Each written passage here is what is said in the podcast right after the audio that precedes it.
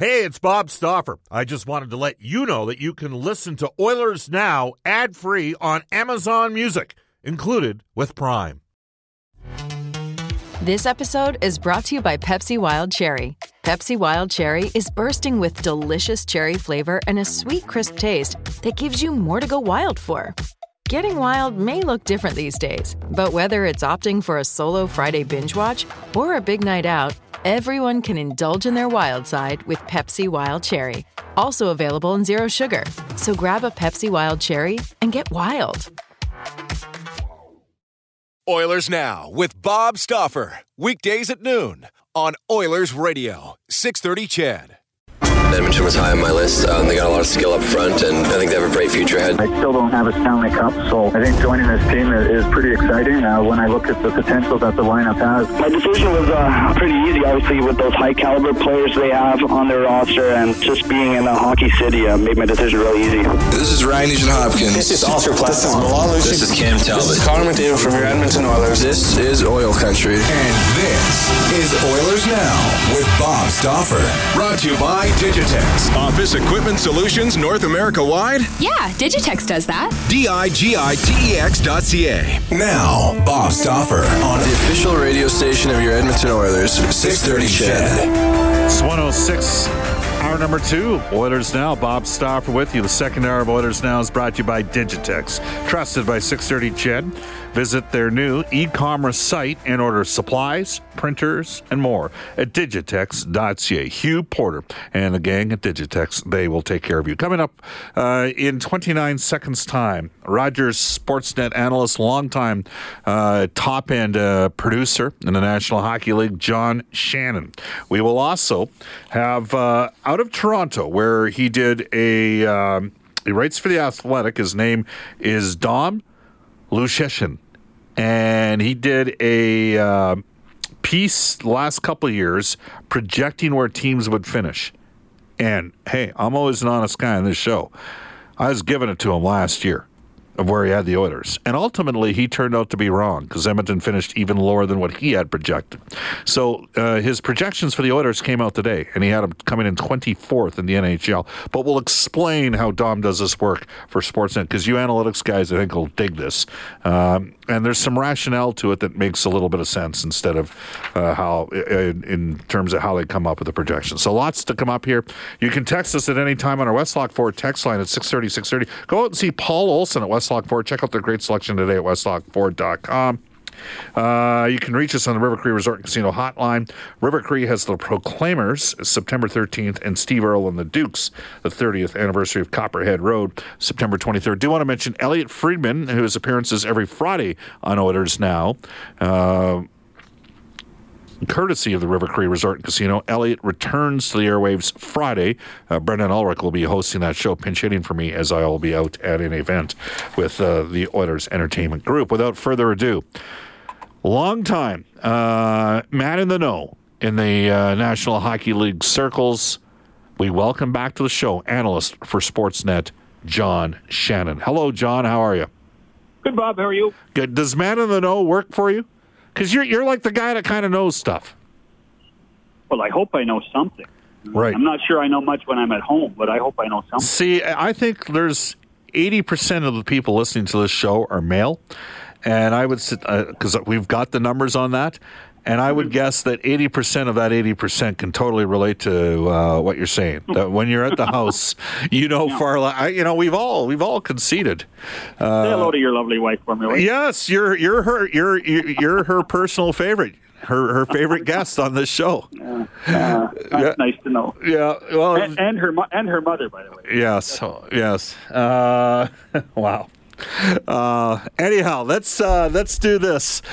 Uh, and you can text us at 630, 630. John, what is, where are we at with this Seattle situation? Because there's news breaking during the course of today on that front regarding a potential uh, Seattle uh, NHL franchise and how far are moving along there in that process. Uh, well, I mean, I think it's progressing in a timely fashion. You know, today's announcement was that, you know, the, the official document on the arena – uh, is now complete, uh, and uh, David Bonderman and Jerry Bruckheimer now have uh, a handful of local owners with uh, a little bit of cash in the pot uh, when the hockey team comes and the arena management comes. Um, I think they're doing everything right. Uh, It's interesting. Uh, there was a point I think that they were getting a little ahead of themselves, and, and Bob, I think you know, it, it, I think we've talked about it over the years that uh, Mr. Bettman didn't necessarily like a lot of public display of affection about new teams coming out before the team was announced. Um, these guys have uh, they have quality people being involved in the Leiweke brothers. Um, they obviously have the money. They have local ownership now. Uh, things are, are are pointing in the right direction. Now, uh, there's a board of governors meeting at the end of September. Uh, they will obviously it will be a topic of discussion. I'm told there will not be a vote on Seattle at that point. I would not be surprised to see the vote occur at the December board meeting in Florida. All right, so there we go. So December they have the vote. Are we looking at a 2020 start date, like 2020 slash 2021 for this group? Well, that's what that's what the people in Seattle want. Uh, I mean, and that's why Dave Tippett was hired as a as a consultant um, in in this process to to keep them on the straight and narrow on the hockey side. Which you, know, I mean, Tippett obviously has pretty good hockey pedigree and uh, and would understand what it takes to to build a hockey club. So. I, I think that in the in the ideal world, they're looking at a 2020, um, but everything has to fall into place, Bob, for that to occur. Uh, more than just Seattle, I think that there are other uh, things at play here uh, when it comes to how this league gets to 32, uh, how this league uh, realigns itself, uh, and whether we in fact uh, have a new collective bargaining agreement at that point. All right, you open up the Pandora's box. Uh, are we talking about possible relocation with other franchises?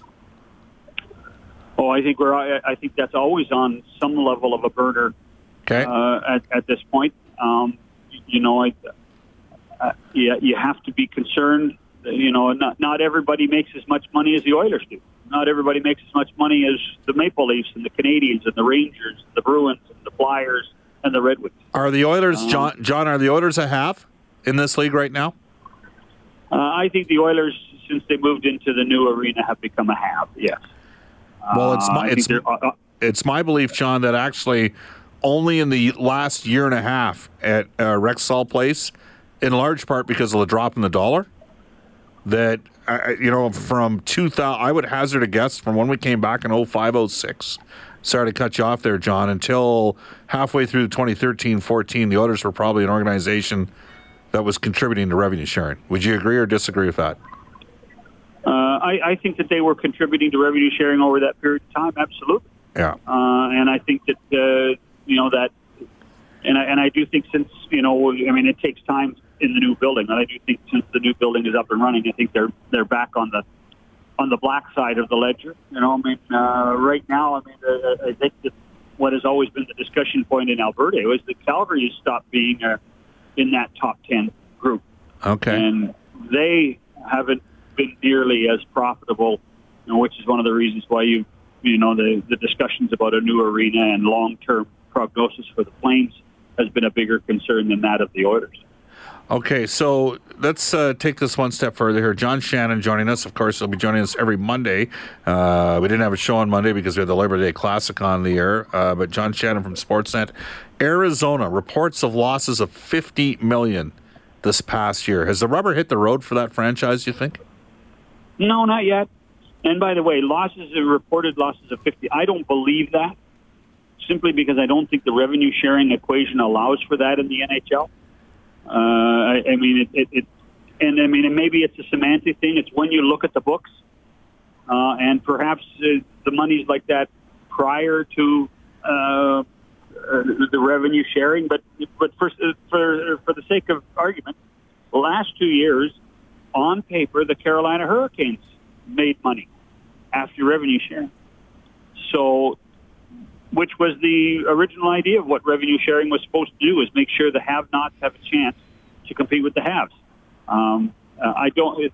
So the fifty million dollars would probably be before revenue sharing, if in fact that's a number that's being bandied about.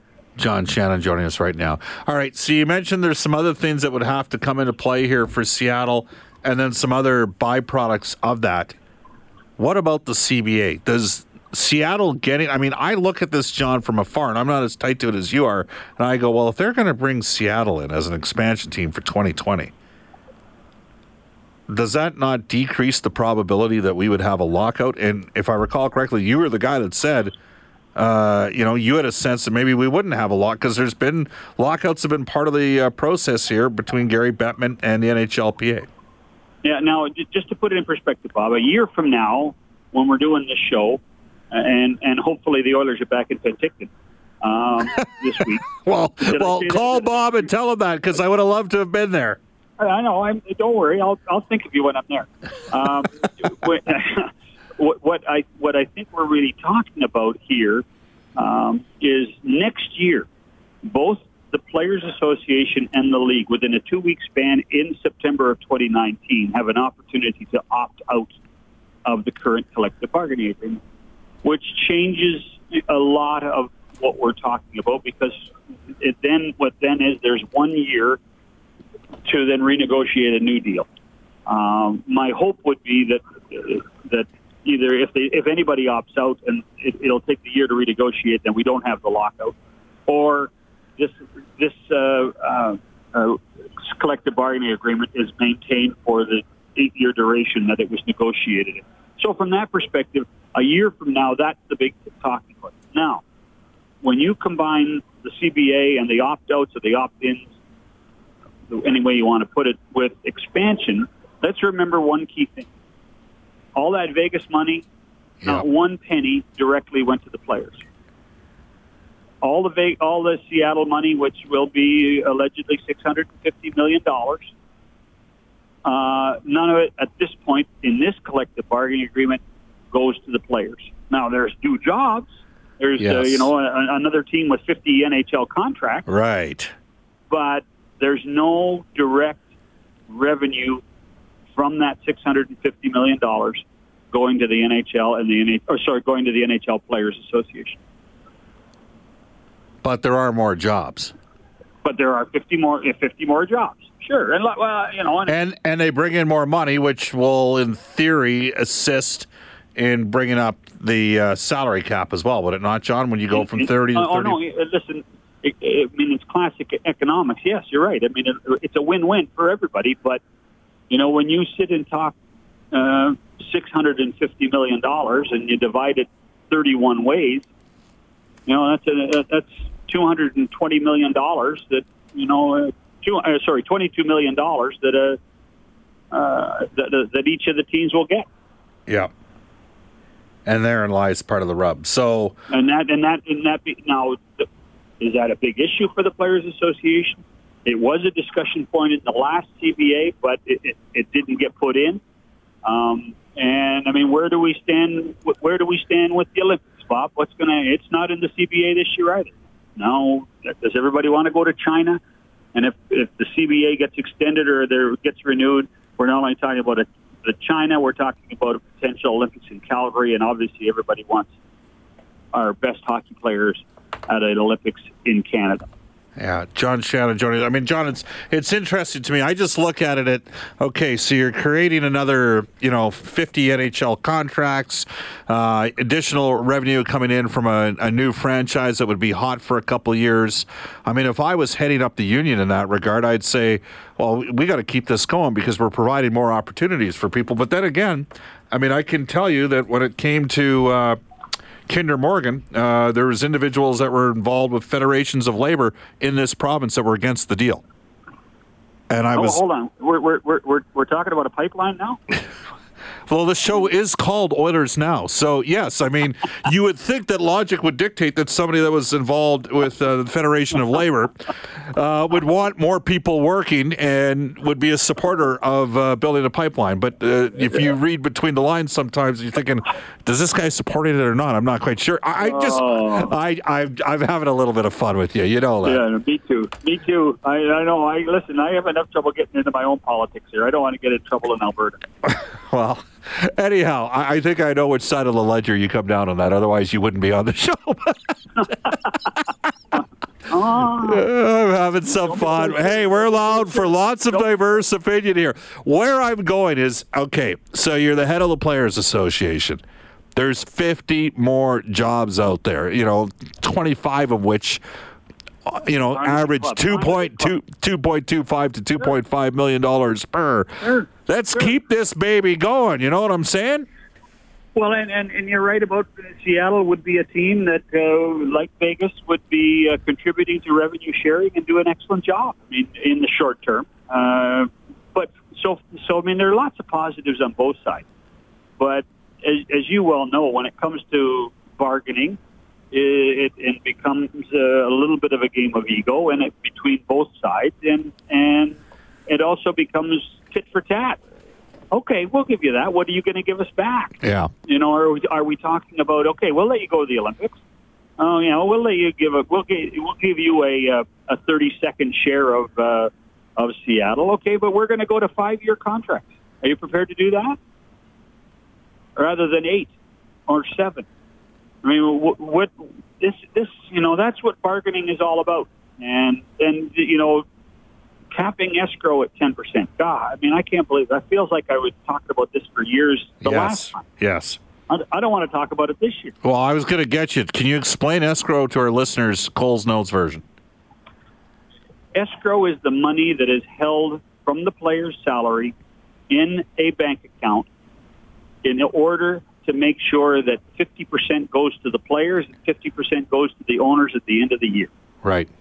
Basically, it is additional revenue that in order that they say that both sides, and the agreement is that both players get 50% of revenue, hockey-related revenue, owners get money of hockey-related revenue, and in order between revenue sharing and the profit, that the teams are able then to split that money or the players get the money back.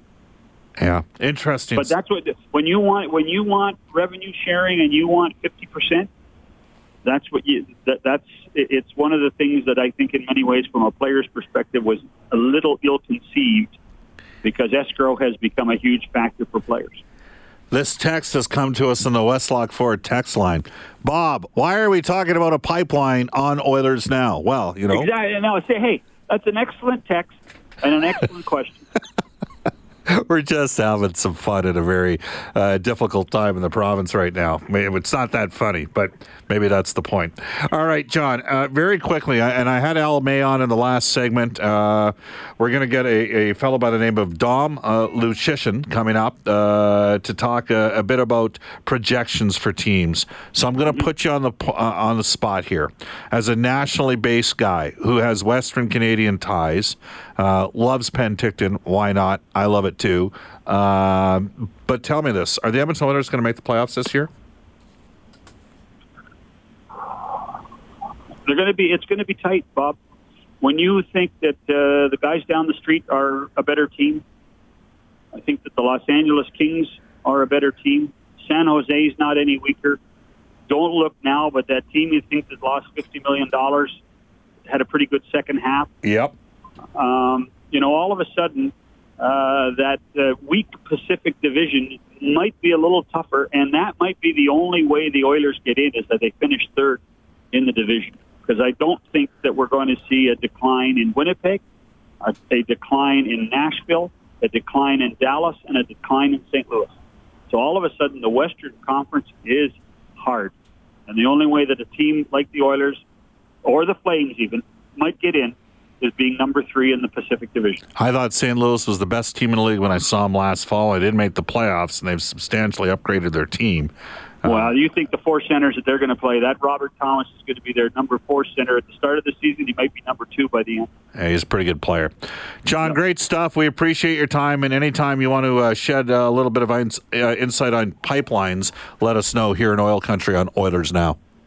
Well, you know, and I, I, I spent 14 years living in Alberta, and I greatly appreciate what the pipelines did for me and what it did for the Albertans. But I'm not touching that one with a 10 foot pole. Okay. All right, John, you take care. that is John Shannon, 124 in Edmonton. This is Oilers Now. I'll get to some of your texts and emails when we come. Do we do emails? I haven't opened up the email in five years on this show. Actually, I don't even have access to it. Uh, but we will get to some of your texts and tweets when we return on Oilers Now. Subscribe to the Oilers Now podcast. Available on Apple Podcasts, Google Podcasts, or wherever you find your podcasts. Oilers Now with Bob Stauffer on 630 CHED. Welcome back, everybody. Uh, Bob, you mentioned Steve Earle and the Dukes. Is it the Dukes or the Ducks? From Jason from Sangudo. He is making a reference to the movie Unforgiven when uh, Gene Hackman's character uh, beats down Richard Harris's character and belittles him uh, for uh, a book that was being. Wasn't the book supposed to be the Duke of Death? And instead he goes, "Is this the Duck of Death?" But Hackman got his in the end. It's probably my favorite western of all time. That one and the Good, the Bad, and the Ugly, and they both have got Clint Eastwood in them. I'll take uh, Great Westerns for 200, Alex. Text us at 630, 630, your favorite Western. 128 in Edmonton. Uh, we will tell you Royal Pizza still making it great. Multiple locations in Edmonton to serve you. Royal Pizza, pizza, pasta, and so much more. Edmonton owned and operated for 49 years. For menu locations, visit royalpizza.ca. Download the Royal Pizza app from the App Store. Star for recommendation at Royal Pizza, Mediterranean Chicken. Speaking of westerns, uh, do you know the western that Tom Wilkinson appeared in? You can text us at 630, 630. Name the Western that Eskimo and Edmonton sporting legend Tom Wilkinson appeared in. We'll head off to a global news weather traffic update with Eileen Bell. Oilers Now with Bob Stauffer. Weekdays at noon on Oilers Radio, 630 CHED.